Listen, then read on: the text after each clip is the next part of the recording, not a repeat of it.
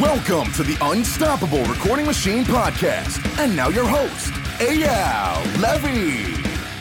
Welcome to the URM podcast. Thank you so much for being here. It's crazy to think that we're now on our fifth year, but it's true.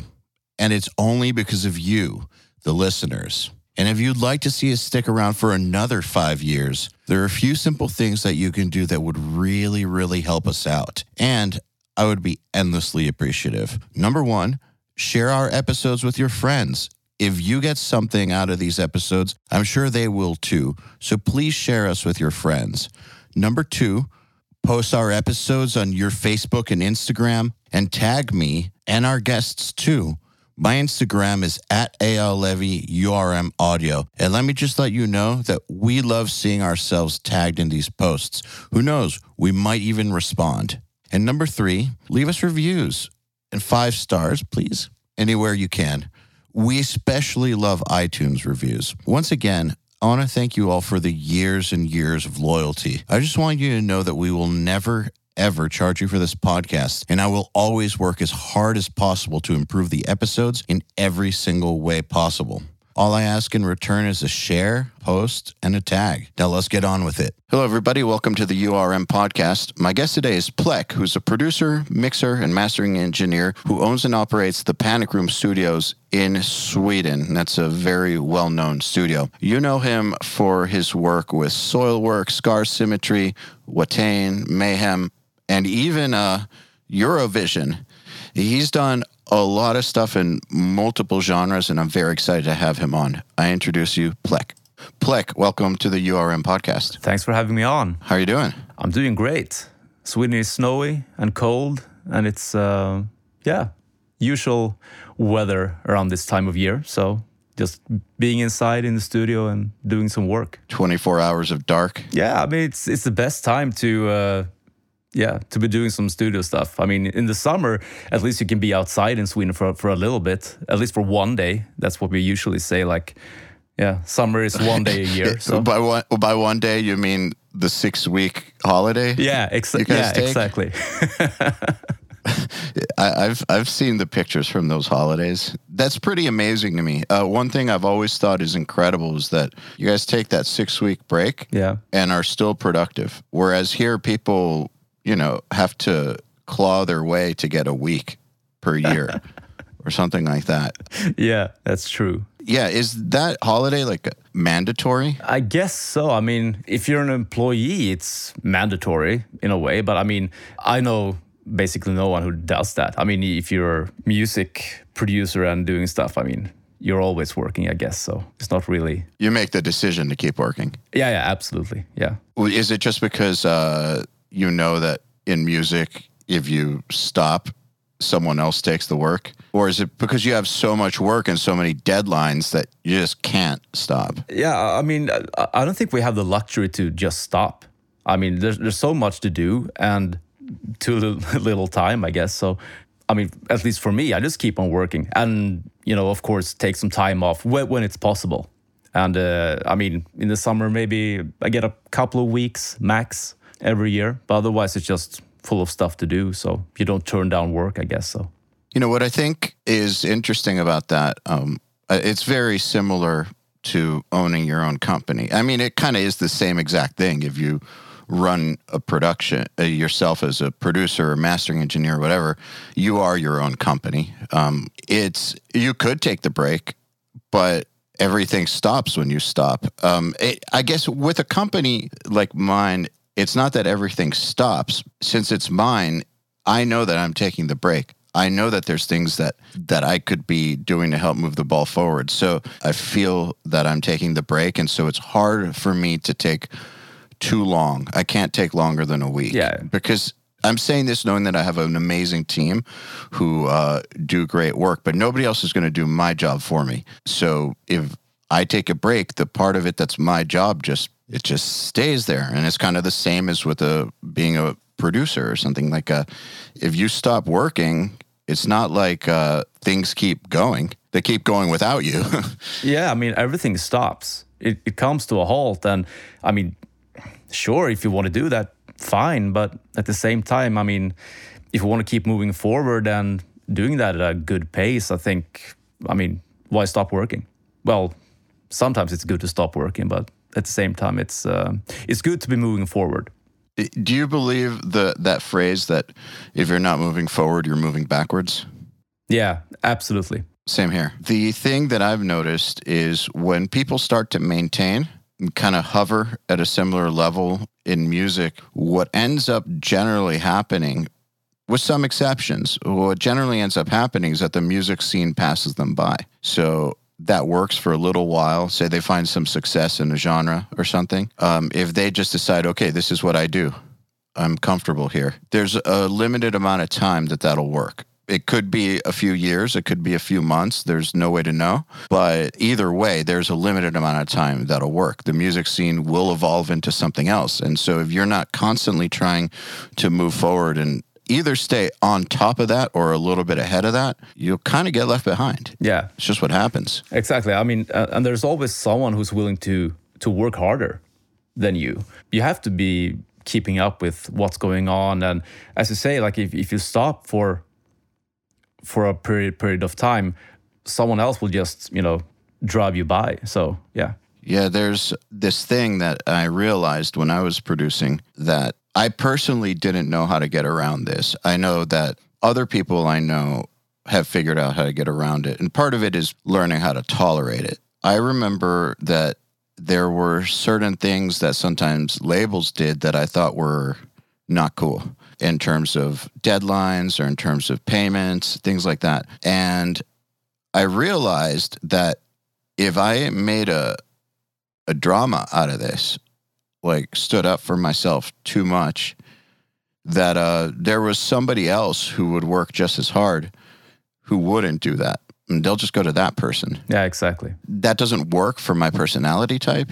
I know a lot of amazing producers who figured out how to maneuver that successfully.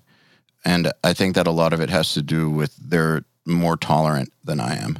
Like, uh, it's not that those situations don't bother them, it's more that uh, they can tolerate them. That's all. But that said, I think that that's crucial to be able to tolerate those things and keep moving because exactly that. There is somebody else.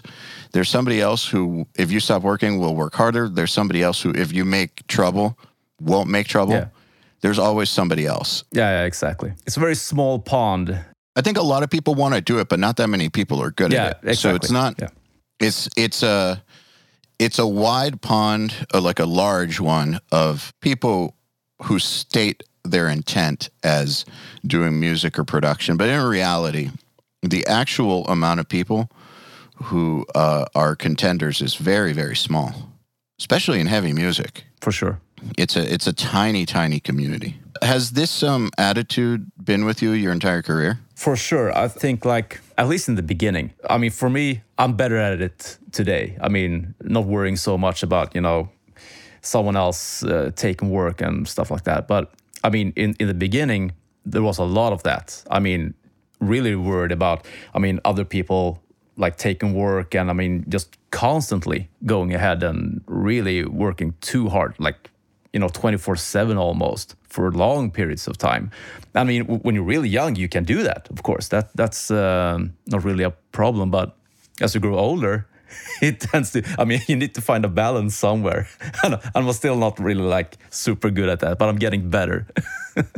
Yeah, it's uh, it's interesting. I think that balance isn't really possible, but it's a good ideal to strive for.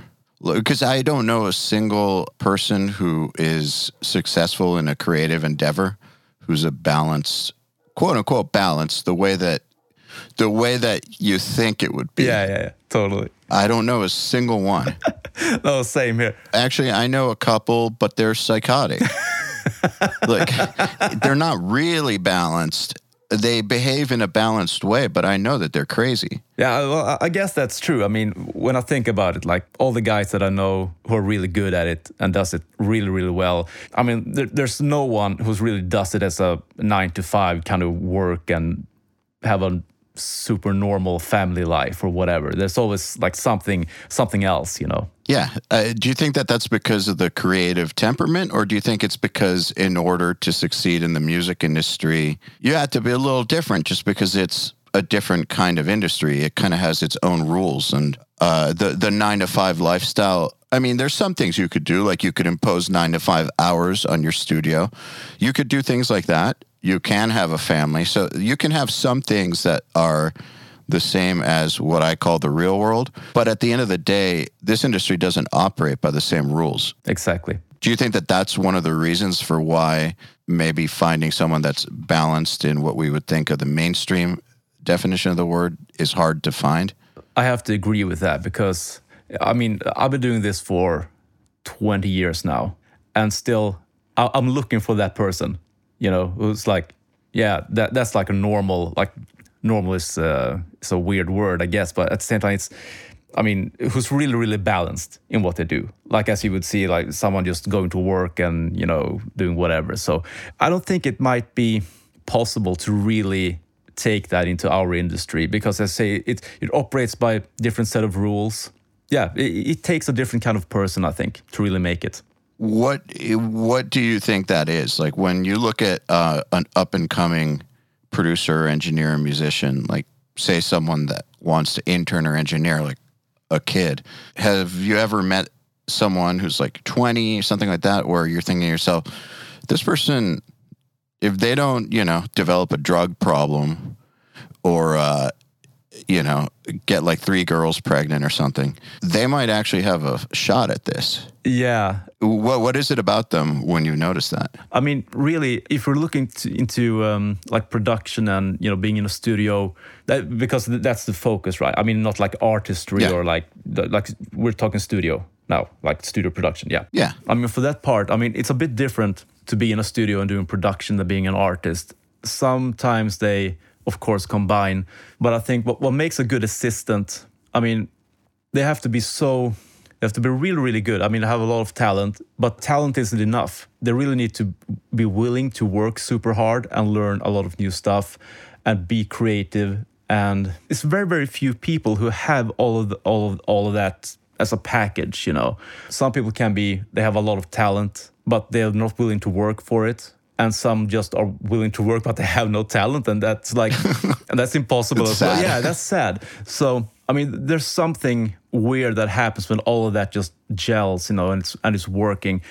And very very few people have that. I mean even i mean looking at artists and uh, things like that it's it's very seldom you i mean you run into someone who who has all of those components there to really make it work. So you think that uh, that in some ways, from what I'm understanding, it's the kind of person you are to begin with. yeah absolutely. Yeah for sure. I mean I agree. there has to be something else there that i mean it's not learnable in a way. You have to have the raw talent for it. And then on top of that you have to be w- willing to work super hard to really make it work uh, in the long run. So yeah. So what part do you think is teachable or learnable? I mean, all the technical stuff is uh, learnable, I think, and that's not really hard. I mean, uh, I can remember like when I got into this, like the late '90s. I mean, there were internet forums, I think, but that's Yep. it, like nothing else. So I read a lot of books, a lot of stuff on the subject, and I can like truthfully say now that like the first book I ever read on studio like music production whatever actually held all the information technically that i needed needed to know Funny how that works, Yeah, I right? mean- It- pe- pe- because people are always looking for that uh, that secret Yeah. or that extra hidden knowledge or whatever, and it's all there. it's all there i mean it's not that hard to learn all the technical stuff i mean the rest is just experience and just having the musical talent to you know make things work so So, you know, speaking of making it work, you kind of made it work in a way that's backwards from what's the norm. Most people don't start in mastering and then move to production. Usually they start in production, then mixing, then mastering. Usually that's the progression. It's usually not the other way around. I find that interesting. So, first of all, what drew you to mastering as a place to start and what drew you out of it? yeah it's a weird thing because well it's not really that weird i guess because there's a really famous producer uh, called phil ramone if you know that guy he um, always had this idea of uh, when he was training assistants that they would have to know mastering, uh, at least you know to a point, like how to cut vinyl in those days and uh, whatever. Because his idea was that if you don't know what the end medium, the end result, like how that's going to translate to an end listener on a physical medium, you don't really know what decisions will be good or bad in a production environment. It would be nearly impossible, you know, to really make make that work. So uh, his idea was like, you need to know it backwards. And for me, I just thought mastering was cool back in those days. Again, it's like late 90s, early internet, and like so many guys were into recording and mixing, but mastering was still this like black art kind of thing. I thought it was interesting. It really caught my my eye, so to speak. It's um, and then I got to work backwards from there.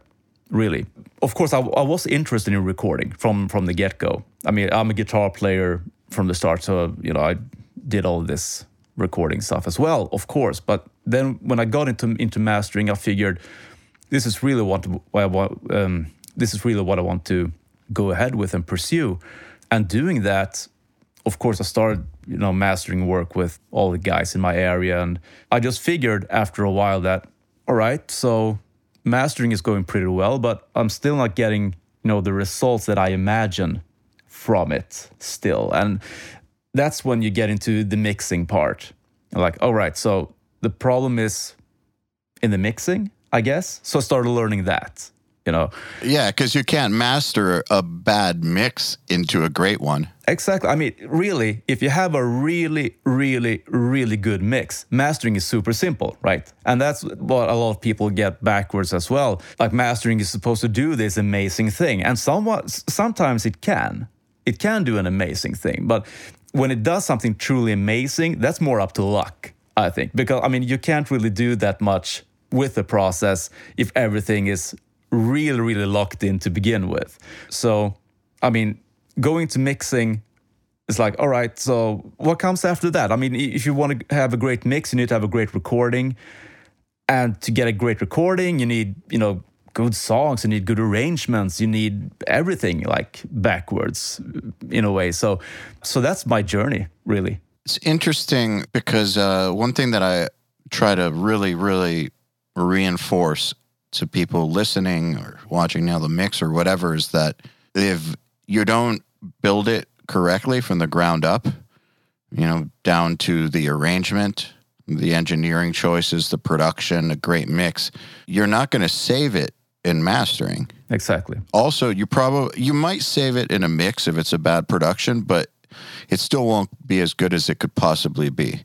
It probably won't be the you know the best mix ever. It might just be salvaged. It's hard for people to realize that uh, mastering it's not a magic solution. Like so i, I remember um, when my band got mixed by colin richardson and mastered by ted jensen okay? So people were talking this was like in 2006 i mean we know ted's great but uh, i remember people talking about him like he's a god and dream team colin and ted uh, so i thought that I was going to get this mix from Colin, which was badass, and then Ted was going to get it, and it was going to like 10x in amazingness. And really, all that happened was it was a little louder, and maybe I could hear the low end up of dB or something. Perfect. Best mastering ever. It was though. Yeah, it yeah. sounded just it sounded just like the mix, but louder with a little bit more thump to it.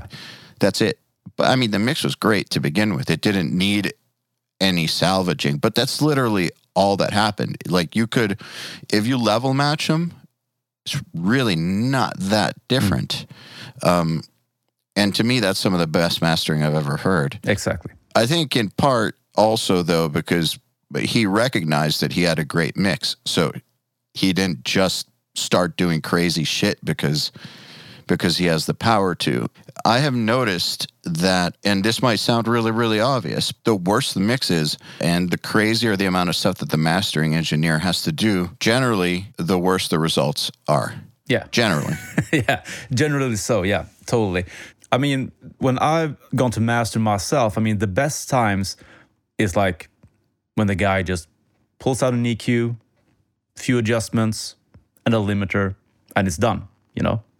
Because that's when you have a great mix and that's when you're gonna get a, a great result. You have someone at the end just fine tuning those little bits that really makes it really balanced. And the hard part to learn about mastering is like, when do you leave it alone? I mean, you have to recognize when you get something really, really great.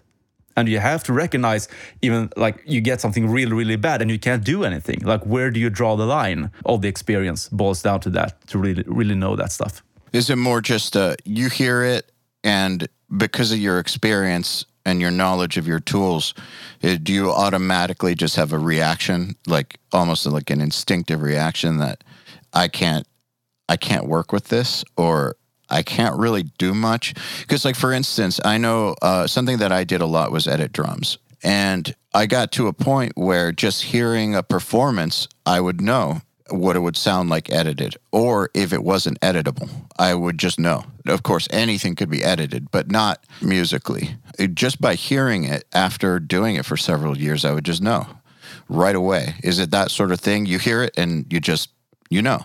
Absolutely. I mean, as you say, I mean, that boils, boils down to experience and, and the technical stuff can be learned. I mean, for you to, to learn the technical aspects of editing drums, that's, I mean, it's pretty simple, you know, in a way. Yeah. You know what to do, yeah. But really to gain the experience to know how much can you do? Like how is this performance actually going to sound when it is edited? When is it impossible? What's the drummer intending? Yeah, exactly. I mean, yeah, it's the same thing. Of course, like when I hear a mix, it's I probably analyze so many things in the first few seconds I hear it that I don't really know what I'm analyzing, I guess. But you go through all that stuff and you know exactly like what to do, where to draw the line, and what's the status of the entire project, basically. So, I mean, I, I can even be be working on something in production and I hear an arrangement thing that I hear instantly like, all right, this is gonna be hard to master in context with everything else. So, like, can we work on this arrangement part and maybe do it like this instead? You know, yeah, you really need to go through everything and be working for so many years to gain that experience.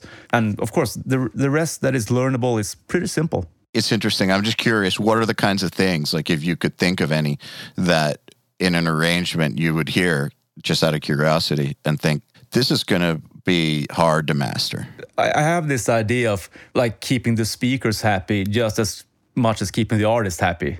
Uh, I don't know if that makes sense at all, but it, it does. It's like usually if an artist has an idea and they're happy with it, but I know like my speakers aren't going to be happy with this in the end. I mean, usually what keeps my speakers happy will keep everyone else happy. You know, it, it might be an idea from the artist's point of view that oh man, this is will be really really good when it's mixed or whatever. But I can already tell like all right this is gonna really mess things up. And i mean just from a like loudness perspective it might be hard to get things to a certain point just because of this little part. Just to clarify when you mean your speaker's happy uh, i'll tell you what i'm imagining in my head and tell me this is accurate.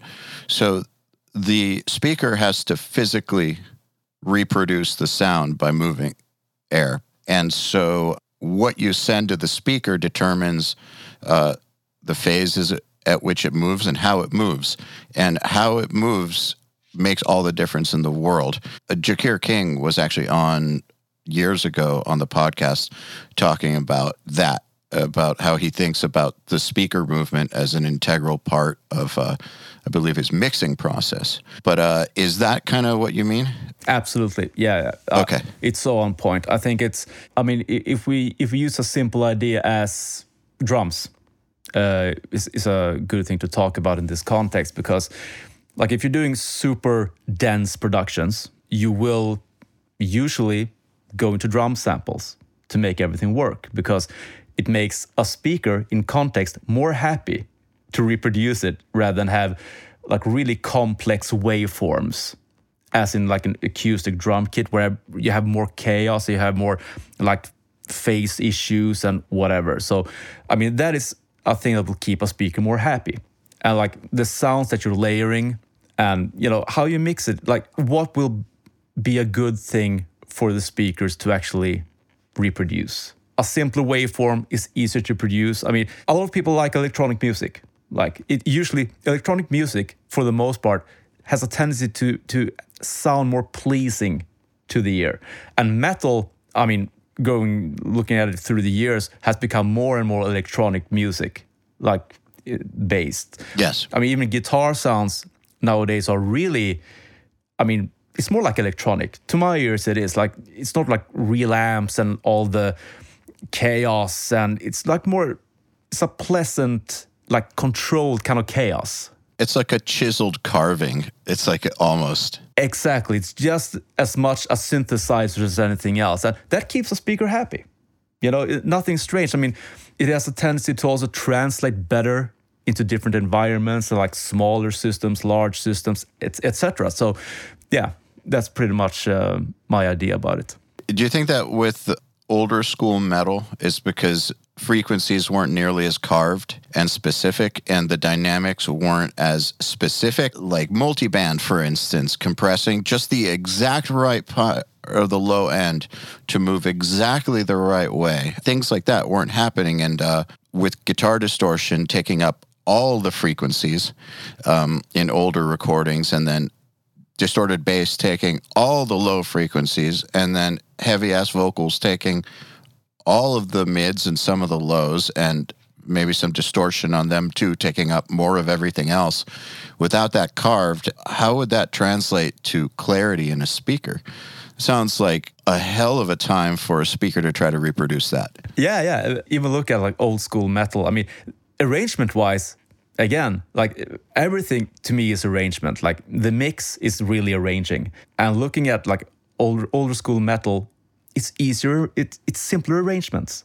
I mean, you have drums, bass, rhythm guitars, vocals. Uh, pretty much basic. You know, you don't have like twenty layers of keys. You don't have uh, 40 layers of lead guitar work coming in with these uh, intricate effects and stuff like that. It's it's a whole different idea, and that makes like raw sounds, well arranged, like simpler arrangements make can also make a speaker very happy.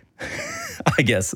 I guess with the old school recordings I'm thinking about, I'm thinking about lots of the old school death metal recordings that are very muddy. I mean, they were cool for the time, but like if you compare them to now, hmm.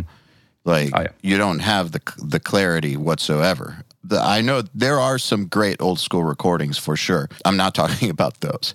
I'm talking about more the fact that with older metal recordings, like for instance, you put it next to an electronic record or a pop record, it would sound tiny Yes. or a rock record even. It was sound tiny it was depressing. And i don't think that happens quite as much anymore. It still happens to a degree but not quite as much. Now with metal production being a lot more electronic like you said uh, a lot more carved a lot more uh, speaker pleasing it sounds a lot bigger and a lot closer to um, those more mainstream styles in, in terms of uh, overall quality and size For for sure. It's I mean, these days speaker speakers are happier. Speakers are for sure happier these days with uh, everything we we do. Um, yeah, and I think it's- it's just a, like a natural progression of uh, you know people learning and styles evolving and whatever. Yeah. So, um, being that that's something that you think about, what happens when you get a mix to master where uh, you hear it and you just know, you just know that uh, that there's going to be problems getting this to sound good on speakers. Do, do you uh, do you ever? I'm just wondering because the very first time that my band ever got something mastered, like we didn't know what we were doing. I, w- I had just started producing, and I thought that I needed to hire some super expensive mastering guy. So we flew to LA and went to Capitol Records.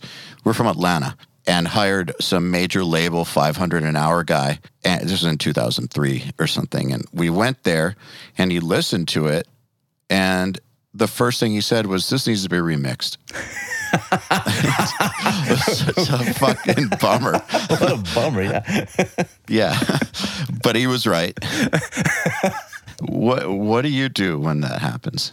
the fun thing is, I think it doesn't happen so much these days. I mean, generally, I think that people are better at it. Like they have so much knowledge, and even though they might have the experience, the knowledge makes up for it in a quite a big way, actually. And at, least to the point where you don't need to remix it to get a good master out of it. But if I can tell, like, it's, well, this will never end up in a good place, I might say yeah, I mean, you really need to remix it or just send me stems to master from, so you can get this done in a good way. You know, yeah, I know how much you love stem yeah, you know, yeah, You know, one thing that I, I do think that that's correct about the level of mixes these days. So I think that exceptional mixes are still rare. Like there's still very few people who can do something exceptional. However, the median average is pretty high compared to how it used to be.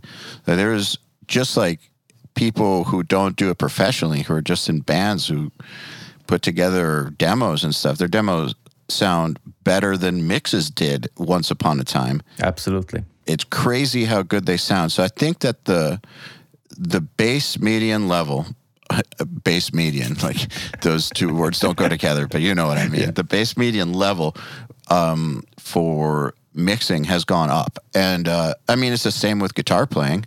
Guitar player i mean there's some arguments that like yeah guitar players don't have the vibrato they used to blah blah blah that shit. But the base median technical level now is way higher than when i was learning. It just is. It just is what it is. So you, you've definitely noticed that too. For sure. what do you think caused that? I have my ideas. I'm curious what yours are. My idea would be that i mean all the information is out there. I mean uh, as you guys. I mean you have you, you show so many great yeah we're, we're definitely part of it absolutely yeah yeah. I mean uh, there's so much information to find now that is really really good. For the most part i think there's a lot of good information to find and the really bad information i think has gone down. Like it's easier to find good good stuff nowadays like on youtube like everywhere. That's my idea but at the same time as you say like the median is it is higher but the really really great stuff is just as rare i think That's why when some people said that they hated me for starting URM because we were going to take work away from them, I was like, no, no, we're not. You're amazing. You've got nothing to worry about. Trust me, you got nothing to worry about. Uh, people are not going to stop loving your work just because there's a school for recording yeah metal or for mixing metal. Like it, that, that doesn't. It's not going to hurt anyone that's exceptional because um, it's still close to impossible to become exceptional at anything. And I think you're actually making it easier because, I mean, when you get to work with people, they have a better. You stand out that much more now. I mean, they have a better understanding of the process or like everything, everything that is going on, and uh, I think that makes it easier to actually work with, you know, more people than before. Well, yeah, I man, I remember when I was producing and mixing.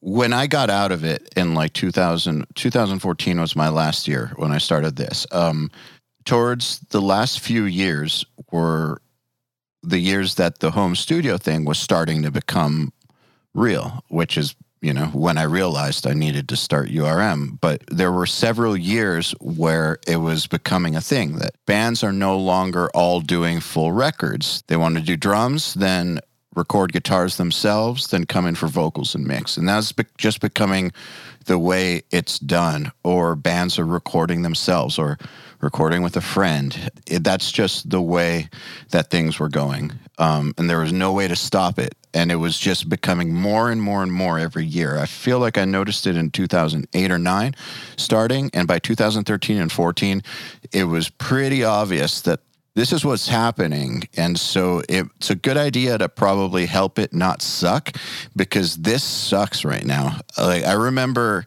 thinking to myself, this is not what I got into this for, is to deal with these idiots who can't do anything and then have to save their work. It was so, so frustrating. And it was almost every band sending me stuff to mix that they recorded horribly, horribly. Um, I feel like that doesn't quite happen so much, not like it used to.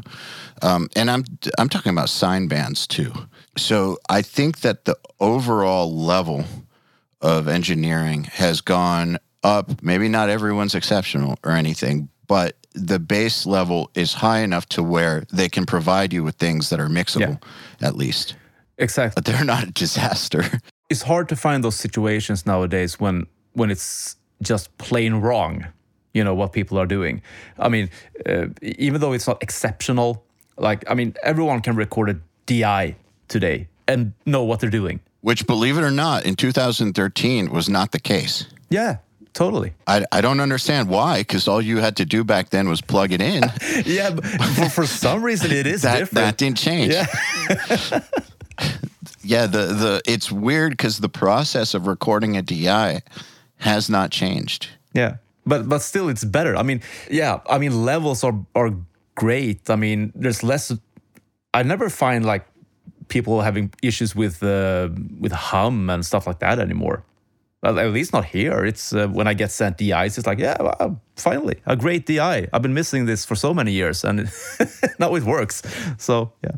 Yeah, I, I, think I think that's a, a great thing. So your geographic area kind of helped you fall also in, strangely enough, with pop production, which led to you working with Eurovision. Funny enough, they do have metal on there, and we we see the Eurovision medal winners um, on the internet, but uh, you know that's not a metal show for anyone who isn't aware of that. Uh, it's a lot more like American Idol, right? Yeah, yeah. It's that sort of that sort of thing. So, being that you come from the metal world, uh, what was it like having that come across your desk and working, you know, in that world? The simplest way to explain it would be like I'm living in the Nashville of Sweden, mm-hmm. which is where right in between Gothenburg and Stockholm, like right in between. And okay, and it's like Swedish. Let's say Swedish pop and country was really, really, really huge, and like in this part of it, you had almost all of those productions being made. So wait, wait, wait, hold on yeah, a yeah. second. So when you say the Swedish Nashville, you mean the country music like what they have here in the US, like country music, like cowboy hats and stuff? it is the the closest resemblance to to what we have here. I mean, yeah, I mean, like okay. Nashville.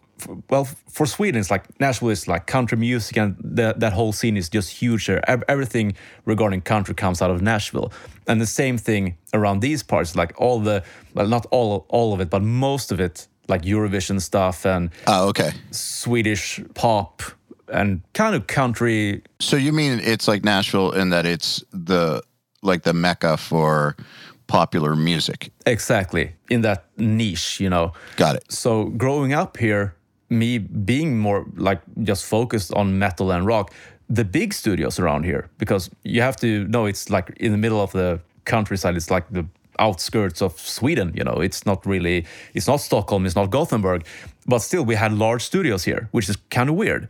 But all those studios were focused on doing that kind of Swedish pop and country rock type of music.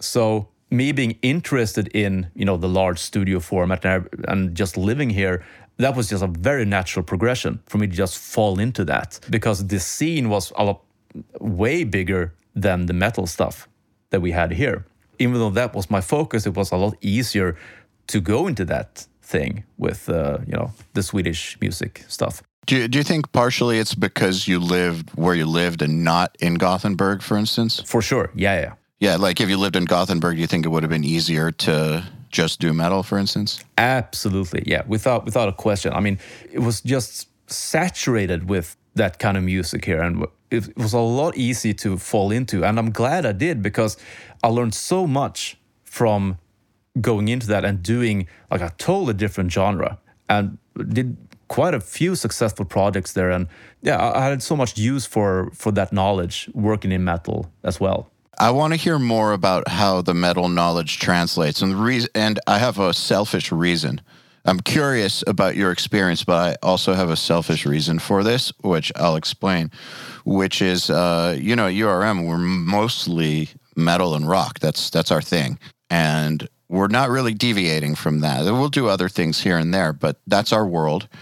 And uh, people who don't, who aren't into that, tell me they'd be interested if we did other styles. And my answer is always, we have the best people in the world teaching. We're not just showing you death metal. We show you how to mix and master and record. Period. And the skills will uh, translate. And if you can do metal, you can do other stuff because metal is the fucking hardest. So I, am curious to how you uh, found the skills translating? As we said before, like going into electronic music and things like that. I mean, when you go into that pop world, you really need to know what keeps a speaker happy. It's very, very important because, I mean, it's a different thing. Like how you produce something, how you arrange something to work in a pop world is nowadays it's really no different to metal, I guess. But back back in those days, like 20 years ago, it was, it was quite different. So I kind of got this. I mean, got into this electronic world of doing stuff, and I could apply that thinking to metal. So I mean, I've always had this idea of producing metal as equally being electronic music, just because I had so much to do with with that type of production work. And nowadays, it's like it's so much electronic that it's uh, i mean you can almost not tell the difference i guess. It's just a lot of the same techniques applied. Yeah exactly. Just a bit different but i mean it's it's the same kind of aesthetic. Uh, may may sound weird but yeah same kind of polish making space for things making it hit real fucking hard. Yeah yeah exactly. I mean and that's arrangement. I mean the really good producers that i work with really really knew arrangement. I mean to the point where like they didn't record anything unless they had had uh, notation like a full score of what was going down. Oh, like like real musicians. Yeah, exactly. Like real musicians, like yeah. the most amazing people. I've been in recording sessions. I'm just getting goosebumps just thinking of it because, I mean, in metal, there's so much to work around. You know, I mean, there's so much chaos, and you need, need to well fix this and that. But like really professional musicians in that context, it's it's amazing to see what's going down, like what happens, and that's a whole different different thing to to metal production. I mean, even to this day, I mean, uh, and the producers. I mean, they had so immense overview of everything, like knew exactly what was going to happen, in what way, and there isn't a note going down that hasn't been planned. And it's, it's a beautiful thing to see. Like when you know we have all these um, theoretical geniuses in the room that knows exactly they're talking like chord structures and arrangements ah we can do this and that or well if you do, do that we can oh, just let me note that down and this little data and then they go in and play it perfectly. It's like a classical orchestra you know it's like it's so different. Metal is very street. Yeah. yeah. No yeah, yeah, no matter how good people are in metal and there are some very good people in metal, there's something about the way it's made that's just very uh it's like street smarts versus book smarts almost. Those kinds of people you're talking about, those professional arrangers, composers, yeah, they're like the brain surgeons mm. of music. Yeah. They're so educated and so able to use their education on demand, basically. Yeah.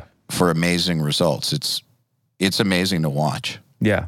It's a whole different thing. I, am very glad I got to see that because, well, nowadays it, that doesn't happen as much, you know, because that whole professional side of it has pretty much gone away. I'm sad to say. I, I don't see anyone do that at all anymore. Nothing like good or bad about it. It's just like the natural progression of things, I guess. I mean, people produce I mean, it's new styles and it's a different way of working, but it's really cool to have like seen that, you know, and and see the benefits of actually doing that stuff. I mean, I mean, I, I can apply that a lot in pre-production and as much as I can to really like plan every note out in in ways that might not be as normal, I guess. So, just out of curiosity, you know, you talking about how metal helped you with other styles. I'm wondering how this stuff influence your metal production. Yeah. Well, I guess that was what I was talking about, really, not the other way around. Yeah. The thing is, with, I mean, the, doing these ty- types of styles going into metal production, I think it, lets you know, like arrangement wise, and creating like sounds and songs basically to to see how that translates through the process um, in a different way. I mean, metal as you say, it's more like street. It doesn't really have that type of progression. I think in production a lot. It, it's a different kind of way of working. But uh, so that's why I had so much use for it, I guess. And you've been able to incorporate it. Yeah, yeah, absolutely. Like just a yeah, just a way of working, and being uh, very, very definite about things and uh, making decisions along the way. That has been really helpful uh, like when you're in a room with really great professionals and they're not afraid to make decisions. That's a that's a thing I see today. That's still like a problem, a huge problem. I think is people are afraid to actually decide on stuff. Tell me more about that because I've noticed that more in interpersonal life, you know, and also in business too. I've just noticed that it's very easy to say, I don't like this.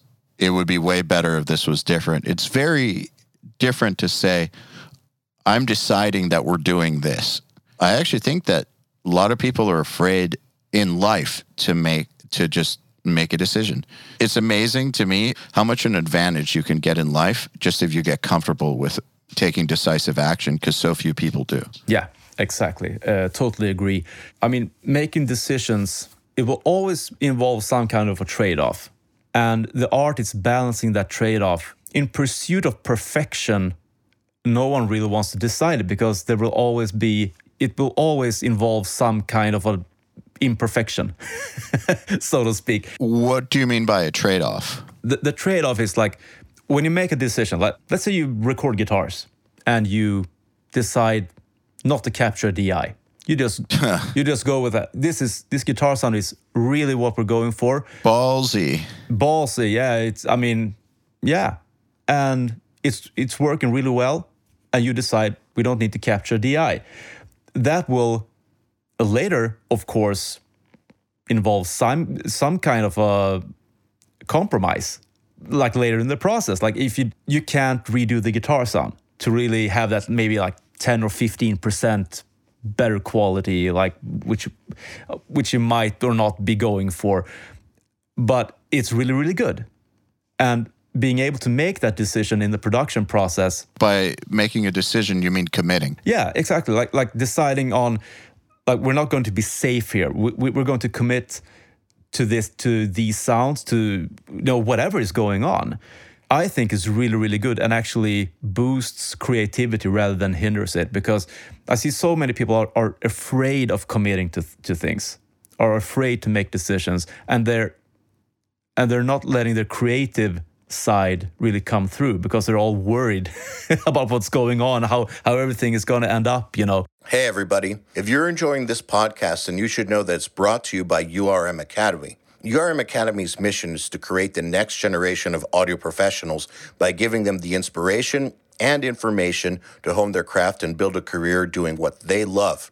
You've probably heard me talk about Nail the Mix before, and if you're a member, you already know how amazing it is. At the beginning of the month, Nail the Mix members get the raw multi tracks to a new song by artists like Lamb of God, Angels and Airwaves, Knocked Loose, Opeth, Meshuggah, Bring Me the Horizon, Gojira, Asking Alexandria, Machine Head, and Papa Roach, among many, many others.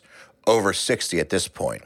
Then at the end of the month, the producer who mixed it comes on and does a live streaming walkthrough of exactly how they mix the song on the album and takes your questions live on air. And these are guys like TLA, Will Putney, Jens Bogren, Dan Lancaster, Tue Madsen, Andrew Wade, and many, many more. You'll also get access to MixLab, which is our collection of dozens of bite sized mixing tutorials that cover all the basics, as well as Portfolio Builder, which is a library of pro quality multi tracks cleared for use in your portfolio so your career will never again be held back by the quality of your source material. And for those of you who really want to step up their game, we have another membership tier called URM Enhance, which includes everything I already told you about and access to our massive library of fast tracks, which are deep, super detailed courses on intermediate and advanced topics like gain staging, mastering, low end, and so forth. It's over 500 hours of content, and man, let me tell you, this stuff is just insanely detailed.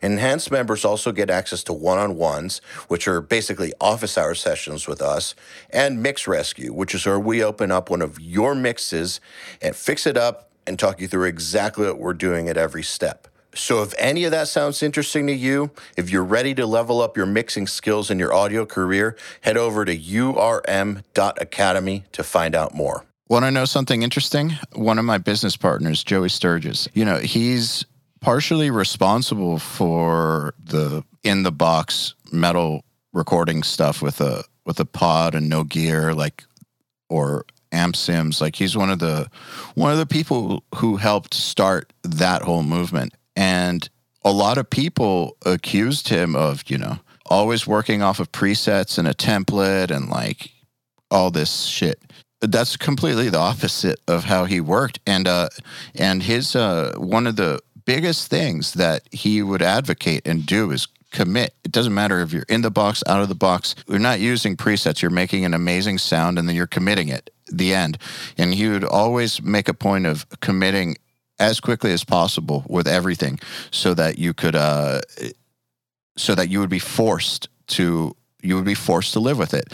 And so either it's good or it's bad. And if it's bad, you have to live with it too. So that next time you don't make the same bad decision. But uh, but even in the completely in the box environment, new school recording where uh, you know old timers would be like it's all templates and presets.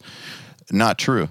They were still committing. There that same ethos that came from the analog world of, you know, uh, you can only do this a limited number of times. You got to commit. He was doing it in uh, the digital world, which I think is in part one of the reasons that his recordings did better than other people's back then because he was using that ethos, which I, I think is uh, super, super important. I feel like if you're not committing, you don't have confidence in your work. Exactly. Yeah. If you're not coming from a place of confidence, your decision making is going to be weird. Exactly. And I mean, you, you can't make the perfect decision every time, but the more experience you get, it will be I mean, the more experience you get, it, it will be totally fine. you know, like if, if you commit to something and it's not the most perfect thing in the world, if you're good enough, you will still make it work. It will still be a purpose there. And it doesn't really matter if you spend 10 extra days on some weird detail that that's not really gonna matter. You know, it's that kind of a thing that it's like, it's letting go of total perfection and just having the big picture to see what actually is going to work versus like fulfilling some, you know, idea of something else. I don't know. Do you think that that's one of the roles that a great producer plays is making decisions? Yeah, nowadays more so than before because yeah, it's that fear of committing and having someone a good producer, experienced person who knows what they're doing and helping an artist to make decisions and committing to those decisions, I think is really, really important. Yeah, you know, because one of the things that happens when you're an inexperienced recording engineer or mixer or whatever like artists are is that fear of committing does happen. And so you can go into these weird rabbit holes of uh, working on crazy details that don't matter. And so i think that that actually is going to be worse these days because artists know how to record themselves a little mm. but they don't have the experience. Some do but mostly they don't have the experience of always knowing what to commit to and what not. Without having the right guide, I think that actually their ability to record can get in the way time wise. It's like technical skill without wisdom almost. Yeah. That said, I still think that musicians should learn how to record. Yeah, of course. From time to time, I mean, if I'm doing mix sessions, there can be these, these like huge arrangements with, you know, orchestras and keys and backing vocals and whatever, you know. And doing a mix session, I often get get asked the question like, do we send all this stuff or what do you want, want us to send? And I'm always like, if you have like good balances of really, really, really intricate parts, like a lot of stuff going on, that's up to the producer in my world to actually decide on, not the mix engineer. The mix engineer can can go through all of that stuff and probably end up with exactly the same balances as the producer did, because that's how it's supposed to sound musically. So I always say, like, if you have good balances, uh, like of these key parts, don't send me like 40 or 60 tracks of whatever. Make stems and just like mix it down to a more manageable size. And I know, uh, like Chris Lord, Algae, I've heard of him. Yeah, this this guy, and he's a, a lot into like managing tracks, from what I can see, like uh, to just make it fit on an analog desk. And it's the, the same thing. It's like decide on balances and commit to that stuff because the next step in the process will be so much more simple. And if something would get messed up, it's a lot more time efficient. It's a lot easier to actually just ask for, hey, could you just split that up into two sections maybe instead of just one, you know? Actually, it surprises people in a way that I, I think is pretty weird because I think they're, they're so not used to making that kind of decision and think that the mix will, you know, solve a lot of problems and stuff that, but, but uh, really it doesn't. And it's more about just fitting everything together in a good musical way and not worry so much about all those really, really minute details that, you know, no one really cares about, I guess. You know, also, if you don't do that, you know, say you have a huge arrangement and you don't get sub mixes happening and balances sent to the mixer, you know, if you don't get it in line with your vision, basically what you're saying is we don't have a vision for this. We want you to have a vision for this. Exactly. And in a way, I think that's fine. But then you're not asking for a mix. Not like in my world, that's production. I mean, if you if you if It you're is. creating everything, like yeah, I mean, all the everything from scratch, you should have the vision for it. Then you're not mixing it. Do you think the modern definition blurs the lines at all? Yeah, it does. But at the same time, I think musically, it's better to have a vision. like if, if you have a plan for it, it shouldn't be. You, you shouldn't have to rely on someone else to come up with a vision for what you're doing. I mean, then they're the artist just as much as you are. I, I agree. I don't like to subscribe to that. I think that like a producer is supposed to produce and a mixer is supposed to mix and an artist is supposed to write the music and you know and everyone is working together to create this thing. Yeah, it, it's weird that that this like idea of a vision is pretty much what do you say? It's um yeah, it, it just you just wait for it to happen in a way because you don't have it or like what what artistry is there then?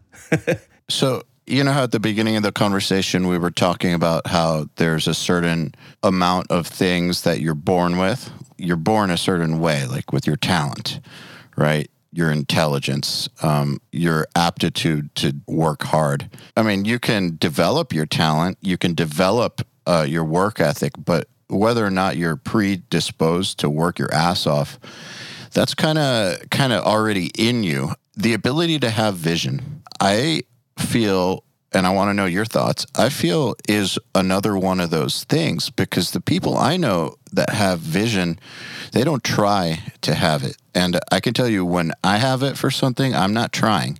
It just happens. Uh, like when I see that something needs to needs to be done for a reason, which will create an outcome. I'm not sitting there trying to have a vision for something. It just comes to me.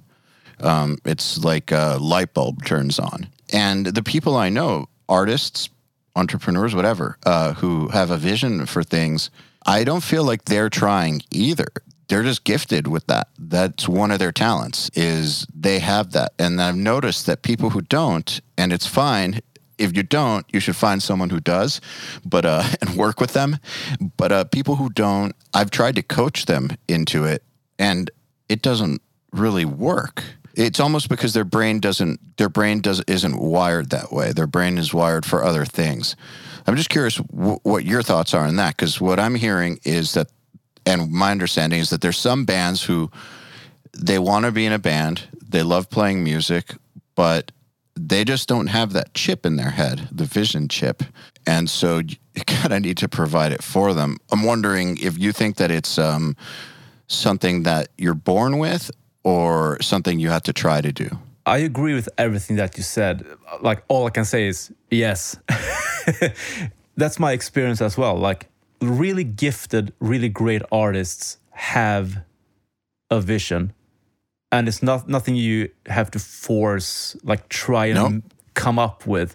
Yeah, that's a true thing to me. Like as an artist to not have a vision, my question is like are you an artist? Maybe you're more of a craftsman. Exactly. Yeah, yeah. When I was at Berklee, um, I remember Eddie Kramer, the producer, came to give a master class. This was before I was studying production. I just heard the guy that did like Led Zeppelin and Jimi Hendrix is going to be talking to like 20 production students and I was friends I was roommates with one of them and he just invited me and so I went and uh, listened to him talk and asked him a question what was different between people like Jimmy Page and Jimi Hendrix than like other people you've worked with who didn't become legends A- any of these legendary people you worked with what set them apart because obviously they're you know, Jimmy Page and Jimi Hendrix are very different from each other, but they had to have something in common that sets them apart. There's a reason they became legends. And what he said was their vision was miles beyond everybody else. While most artists could see, you know, 10 feet in front of them, they could see several football fields down into the future. Uh, they just had vision like nobody else and he said that's that's what set them apart. Absolutely, yeah, yeah. But I bet you they didn't try. Yeah, exactly. I bet they didn't even try. It, they just had it. My perfect world is that I work with artists that have great vision, and my thing would be to just help them do that. You know, mm-hmm. That I don't want to have to invent their vision because that's that's the yeah that, that's where I'm having trouble. You know, with the whole thing. Like great vision creates great artists in a way. So yeah. So how do you get into a position where you can work with only artists who have a great vision? What do you what do you think it takes to get to that point? Because that's not that's a great goal, but I don't think that many people are even close to that. But there's like two goals I've noticed that lots of producers and mixers have. Goal one, work with great artists that have great vision. Goal two, be able to choose who you work with. I think th- those are kind of universal producer goals, mixer, whatever, audio people. They're both very, very difficult to achieve. What do you think it uh, it takes to get to a point where those are the artists that you're working with? You find yourself in a situation where the anomaly is the artist with no vision. Yeah, I think that I think like the way to get there is, I mean, I, have been quite lucky over the years to actually have been working with artists that have a real, really strong vision of what they want to do. And at the same time, those are the most successful projects. And I think that's not a coincidence at all. I think to get to that point, you have to have a lot of experience, be really, really good, and work your ass off to get to the point where you can actually help that type of artist be what they what they want to be and that just takes you know going through all this shit for a decade at least i mean to find that because you don't automatically end up there or or even be lucky to end up there. You have to do the work to see to find those things. And and in a way i think that you just end up working with the right people. When you have the right experience and everything is there you're, you're working with the with the people that have the same experience as you in a way like m- most of the time. I mean like you're evenly you're evenly matched. Exactly you're evenly matched and that's what's going to happen most of the time. Like if you find yourself not ha- not working with artists that have that artistry or that vision that means i think a lot that you're not really there yet. I mean you're not as good yet as you would need to be. And so just work away you know, uh, that's that's kind of the same idea that uh, the person who you attract is a reflection of where you're at in life, um, which I really do believe. You can learn a lot about somebody by who they're married to or who they're dating. Somebody in the URM group the other day posted about how do you get more test mixes? Like, should I just start emailing managers? And it's like, no, they'll come to you. And it's it's the same idea. They're going to come to people who are appropriate for their level. Why would they just go to someone who like why would some famous band like a Dimmu Borgir or someone like that who's like has this like massive track record, super successful records, worked with like so many of the best people, just like send some guy who only works with local bands a a test mix. Why? They they wouldn't do it it doesn't make sense. It doesn't make it's any it's sense. absurd if you Yeah, think yeah, about yeah. it. I mean, me and uh, uh, David Castillo, good friend, is. I mean, we we discussed this a lot, really. I like David. Yeah, yeah, he's he's, he's great, and we come to the that conclusion. Like, if you decide that you want to charge like 50 bucks to make to do a mix, then you're going to attract the people that are willing to pay 50 bucks for a mix. Exactly. And that's not Dimmu Borgir. Exactly. That's that's not Dimmu Borgir, and we charge a lot more than that. So we don't see a lot of you know bad projects, I guess, and that's just a natural progression. I mean, I also started out like doing like a lot of tests and you know free projects and whatever, you know, but at some point it it gets to that like where you see talented people actually they want they want to pay because they they see that it's worth it you know and that's just a natural progression like as you work with better and more talent and they're successful they put a lot of worth in i mean having a good process. And that's going to just cost them money and they're willing to spend that money. It's pretty easy. They're not going to spend it on somebody they don't have the confidence in, number one. Number two, if uh, you're only good enough to be working with $50 bands and you try to charge $1,000 for a mix or 2000 for a mix, you're not going to get any clients. That's not going to work. You can't just charge what the uh, big boys and big girls charge because you want to. It it's a natural progression. Um, I've always said that the market determines your worth. How much should I charge? How much should I charge? It's a question that comes up all the time. The way that I've answered is uh, look at.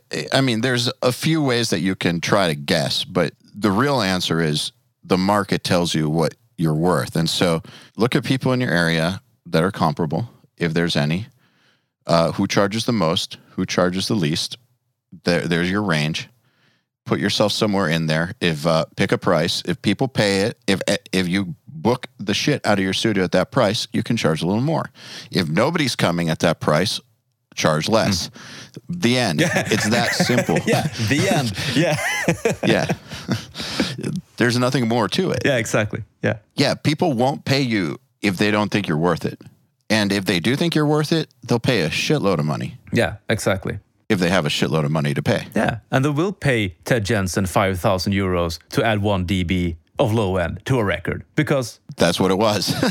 Exactly, yeah, yeah, yeah, A- and it's worth it because and it yeah, was worth yeah, it. yeah. It was I was going to say I didn't feel like I was being overcharged either.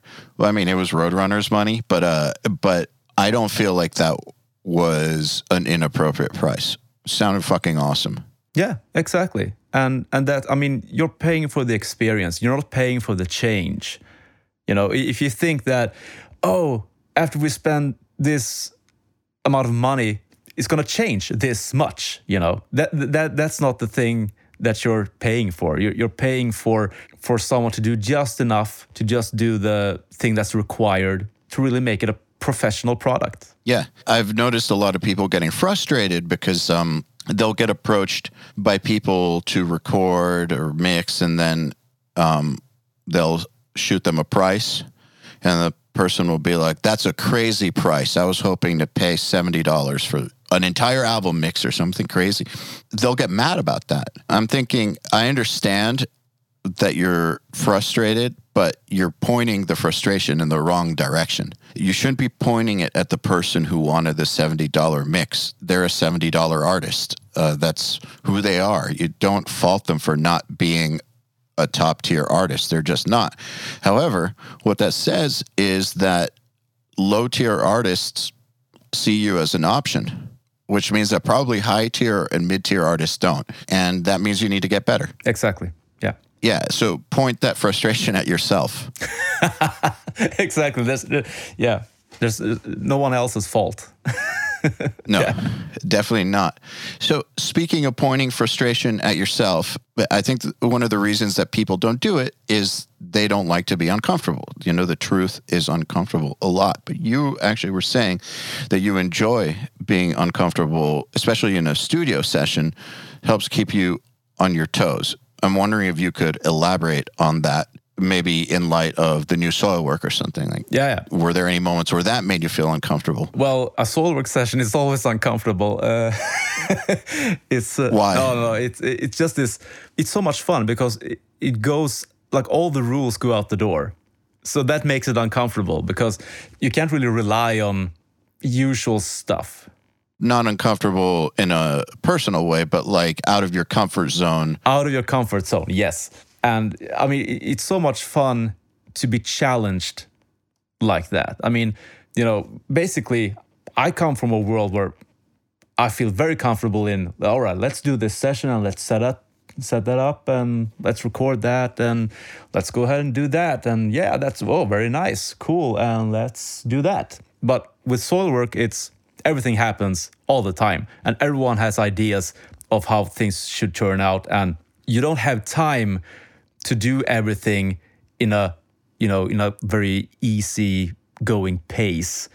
Everything is chaotic, and me being kind of perfectionist that challenges me in a very good way because i really need to focus on you know the aesthetic of what's going on and just have that end up as great as possible and that can really make things weird for me but challenging and very very good so with Soilwork like when we're doing guitar sounds david who plays a lot of the guitars is i mean he just wants a different sound for each song and I love that. It's like, whoa, that's awesome. So we have like all these amps set up and just combine things and let's try let's try this on this riff and this on that riff. And that's that's very unorthodox. Like usually it's like, yeah, we use this um, amp and that cab on this. This album. is the rhythm this tone the for the whole tone. album. Yes. And we have like, you know, we record 16 or 17 songs with all different rhythm tones. And that's crazy, but it's so much fun. That's intense. And I never used the DIs. That's uh, old school. Yeah. That's uh that's like some Metallica nine months on an album stuff. Yeah. yeah, it is. So was every song started from scratch in all elements? on a Soilwork production, basically what happens is, well, we, we we set up all the drums, and I mean, we start like that. All the songs are, you know, have been worked on and are ready to just be recorded in the studio. So we start with that, and then we have everything set up. As Bastian, it's like he might play a few songs, and it's like, yeah, I'm tired now. Just go ahead with everything else, and then we start creating. We might be doing guitars. We might be doing, you know, some weird overdubs to demo tracks and go in between everything and yeah and just be creative so everything starts with the drums basically just have one solid building block and then anything can happen on top of that for like the longest time So uh, you said you set everything up. So basically, you're ready to go with anything at any time. with anything at any time at any point in time during the 24 hours i mean we can do violin cello piano stuff guitars i mean whatever. Everything is set up and we go in between. Like i don't even have the gear to pull that off. So i have to like take photos and take notes and like you know borrow mics from wherever and just set that up in a few minutes and like go back and forth between anything. And it's like totally chaotic. So yeah it's it's very inspiring as well. What what is it about them that makes it that way? it's just like how they write songs and how they don't want to get locked into the metal formula. I mean, they're really doing extravagant stuff today. I think it's uh, it really goes out of the box from what you'd expect, and uh, yeah, they, they like it that way. They, they really want to be in that place where it's not. Yeah, I mean, you you have to have a reaction to it. Mean, e- e- even though you might hate it or you might love it, but you're, you're still gonna react to it. I mean, it's so easy to hear something like, "Oh, that's good," and then it's like, "Oh, yeah, that's just as great as everything else," and you know, it's over with. Yes, they really want to challenge, yeah, everything that's going on with their style and what everyone else are doing. And You know, earlier you said that uh, you find bands that you're appropriately matched to. Those are the best relationships. And uh, I want to point out that this is a perfect example of what you're talking about because not everybody would be cool as a producer working like that. Uh, I know a lot of producers who are also awesome who that would drive them nuts. And it's not, that's just not how they work. Doesn't matter how good they are, that would just not be a good match. But you're willing to, you like doing that. They have this interesting style of creating and you're into it. And so uh, it's not just all your experience and skill, it's also the fact that um, personality wise, you're suited for working with them Yeah. and their vision for how things how things work. And I'm guessing you don't have to try to be that kind of person. That's just who you are, right? yeah, it's just a natural thing. And I mean, we have so much fun, of course, doing a Soilwork session. And I mean, everyone is really into that process. And it's like it's like the perfect balance of people, you know? And yeah, it, it's just working out so well. And oh, yeah, we have a lot of fun and great music is coming out of it. So yeah. Awesome. Well, we have a few questions here from listeners. Wondering if uh, you don't mind me asking a few. Yeah, of course. Okay. So Jared Desrockers is wondering what's your approach to starting a mix? And how do you decide what will sit where, like kick above the bass or bass above the kick? I just want to say that whatever you say, this is the kind of thing that's better done on video. Mm-hmm. I'm still I'm curious to what your thoughts are. Yeah, well, I, I usually go with this, like j- just to get me started. Actually, I, I kind of have this forward going back thing. You know, I, I, I start with the main elements. It's gonna be like just in front of the, well, like, especially if I don't know the the project, like what I'm, I, I- I don't know what what to expect really. I just go with like the main stuff that I know pretty much is gonna be there, like you know, kick, snare, vocals, and then probably the bass and and just make everything happen around it to get a rough you know? And and for me like like especially like kick and bass stuff is for me the kick always has to be hard hitting and will always be above the bass. I i, I never understood like having the bass below the kick. It just sound unnatural to me always. Like i've never really got into that but th- that's like how i start a mix just going like front to back really quickly to get a rough.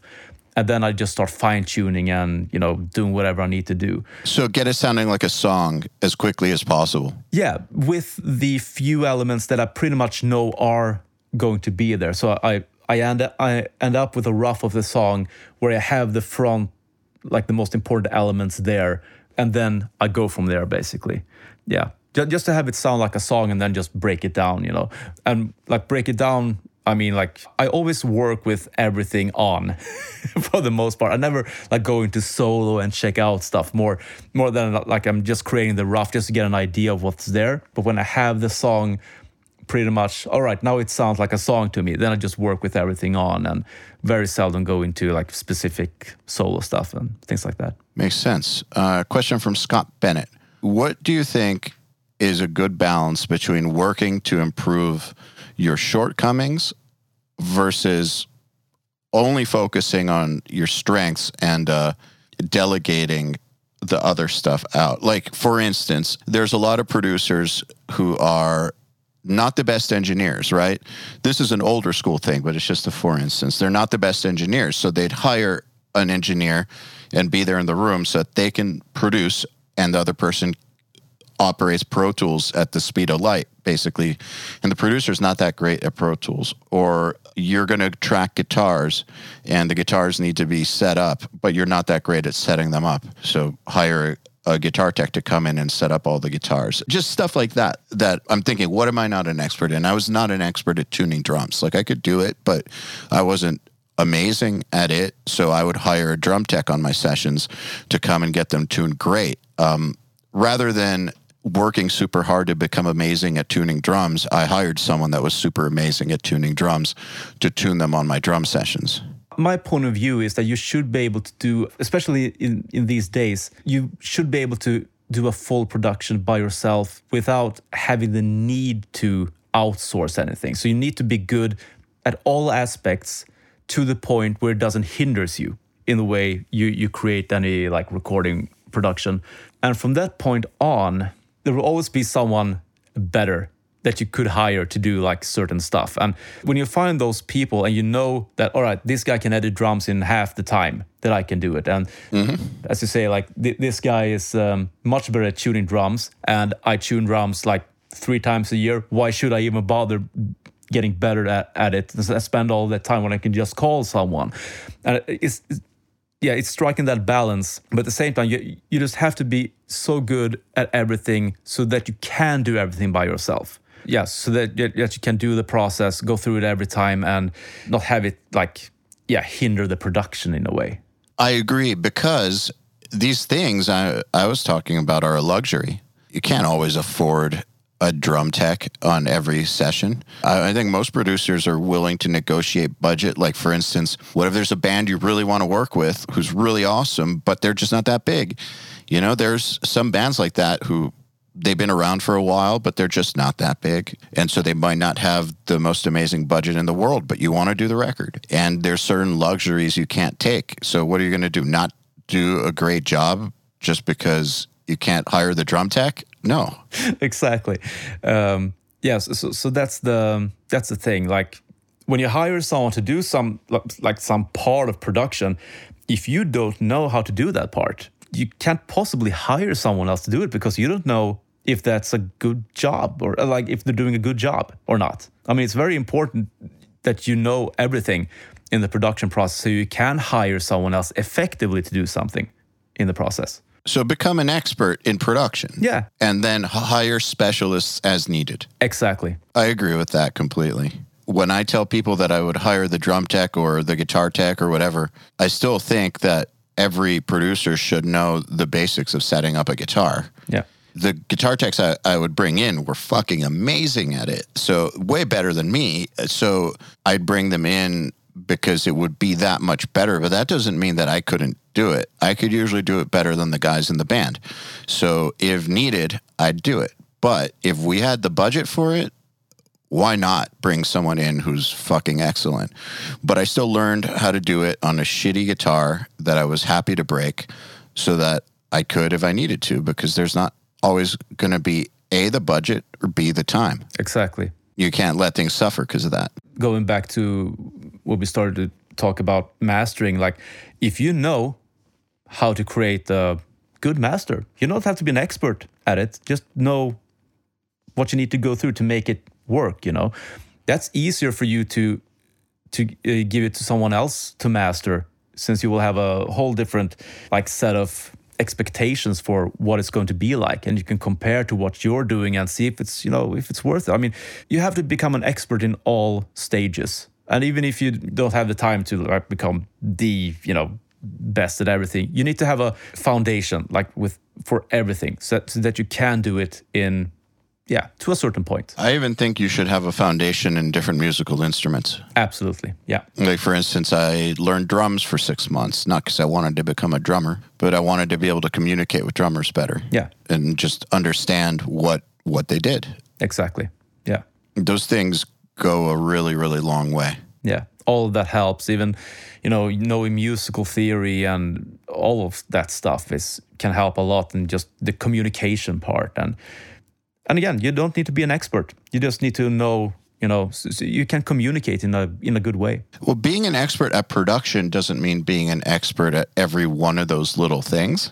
Being an expert at production doesn't mean that you're an expert guitar player and an expert drummer and an expert singer and an expert keyboard player. But it does mean that you know enough about each one of those things so that you can properly communicate with someone who does those things so you can get the best out of them and you know what they what they can sound like, what they can't sound like, and how they work in the first place. You need to know enough for that, and by knowing all those different things, that gets you closer to being an expert. It's uh, there's a lot of things that maybe you don't need to be a surgeon level on, but you still need like a good basic knowledge of uh, all those things, in my opinion. Yeah, exactly. Like if if you see that you're having trouble with anything, like yeah, if you feel uncomf- uncomfortable in the production process doing anything, you, I'd say you need to put some more work into it to get your skill level up. Yeah, you know, the time to, for instance, hire a drum editor is not when you don't know how to do it. It's when you've done it so much that uh, uh, that you've got it. You've done it so much and so well uh, that you've come to a point in your productions where uh, it drives you crazy, or because of the quality of work that you've done, um, you've gotten to a point where you can afford it and it saves you a bunch of time. Yeah. You don't do it because you suck at it and you want someone to save you. You do it because you worked to a point where you can hire out and it just helps a workflow that was already that was already good in my opinion. Yeah, I mean that's always what happens here in production. I mean when we're recording drums, as soon as we're done, I just send it out to my assistant and he just you know edits everything while we're doing something else, and Yep. so, so it's always like a good workflow. So yeah, the process doesn't get hindered by you know well we just need to do that for a few hours or a couple of days and like it's always a creative workflow. Yeah. Mm-hmm. But um, I'm sure that you have how you like to hear edited drums, and uh, you had to communicate that to your assistant. Yeah, exactly. So you need to know how to edit drums. So you have, yeah, yeah, Yeah, easy. yeah. It, it's amazing to me how people th- seem to think that that that all something like that is is lining things up, and which it totally isn't. I mean, there's that part of it, but uh, it's more about understanding music and rhythm and being able to hear properly. So actually, I I actually feel like hiring an editor to be a good editor who gets hired by somebody else, you actually have to be a pretty sophisticated listener. Yes. In order to be like someone who gets hired, there you know, there's a few editors out there who get hired by a lot of really good producers. Um, and these guys are really, really good, really good editors. But the thing is, they're really good musicians too and really good engineers and they have very sophisticated tastes. And that's part of why they're good editors and that's why they can work with different producers and some producers want it 100% robotic. Some people want it to sway a little. Some people like it behind the beat somebody wants it 90% or like tight hands but the feet need to be whatever. Like for that for them to understand all these things they have to be a sophisticated listener Absolutely. I mean, just vocal editing. I mean, that's I, I, Oh, I yeah. think that's harder than drums because I mean, most people, yeah, drums. You you have a grid, and you know that's. Uh, even though it's not all about that, it's still like a good reference. but for vocals, Yes. that's different. I mean, of course, I mean, clean pitch is a is clean pitch, but at the same time, there's a lot of instances where you don't want it to be right on the note, and you have to listen in context with stuff and and see what's actually going to work. And same thing with drums, but vocals, it's I think that's next level actually. I think that's harder for people to get into than drums. just because it requires you to understand not just pitch but emotion. Yeah. yeah, exactly.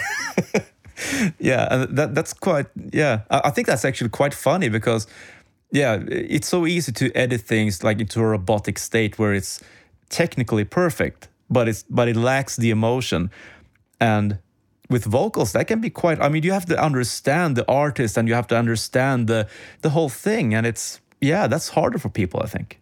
Uh, There's much wider of a range for what's acceptable with vocals. However, what's interesting about that wide range is that there's usually only one thing that's right for a certain artist. So finding that thing and understanding that thing, that is a different level of sophistication. It's not just tuning notes Exactly. to a pitch. Yeah. That's part of it, but definitely not all of it. No, not the complete truth. Not at all. Yeah. Well, Plec, it's been a pleasure talking to you. I think this is a good place to end the podcast. I want to thank you for coming on. It's been a pleasure. Thanks a lot. Okay, then. Another URM podcast episode in the bag. Please remember to share our episodes with your friends as well as post them to your Facebook, Instagram, or any social media you use. Please tag me at Eyal Levi URM Audio. And of course, please tag my guests as well. Till next time, happy mixing. You've been listening to the Unstoppable Recording Machine podcast. To ask us questions, make suggestions, and interact, visit urm.academy and press the podcast link today.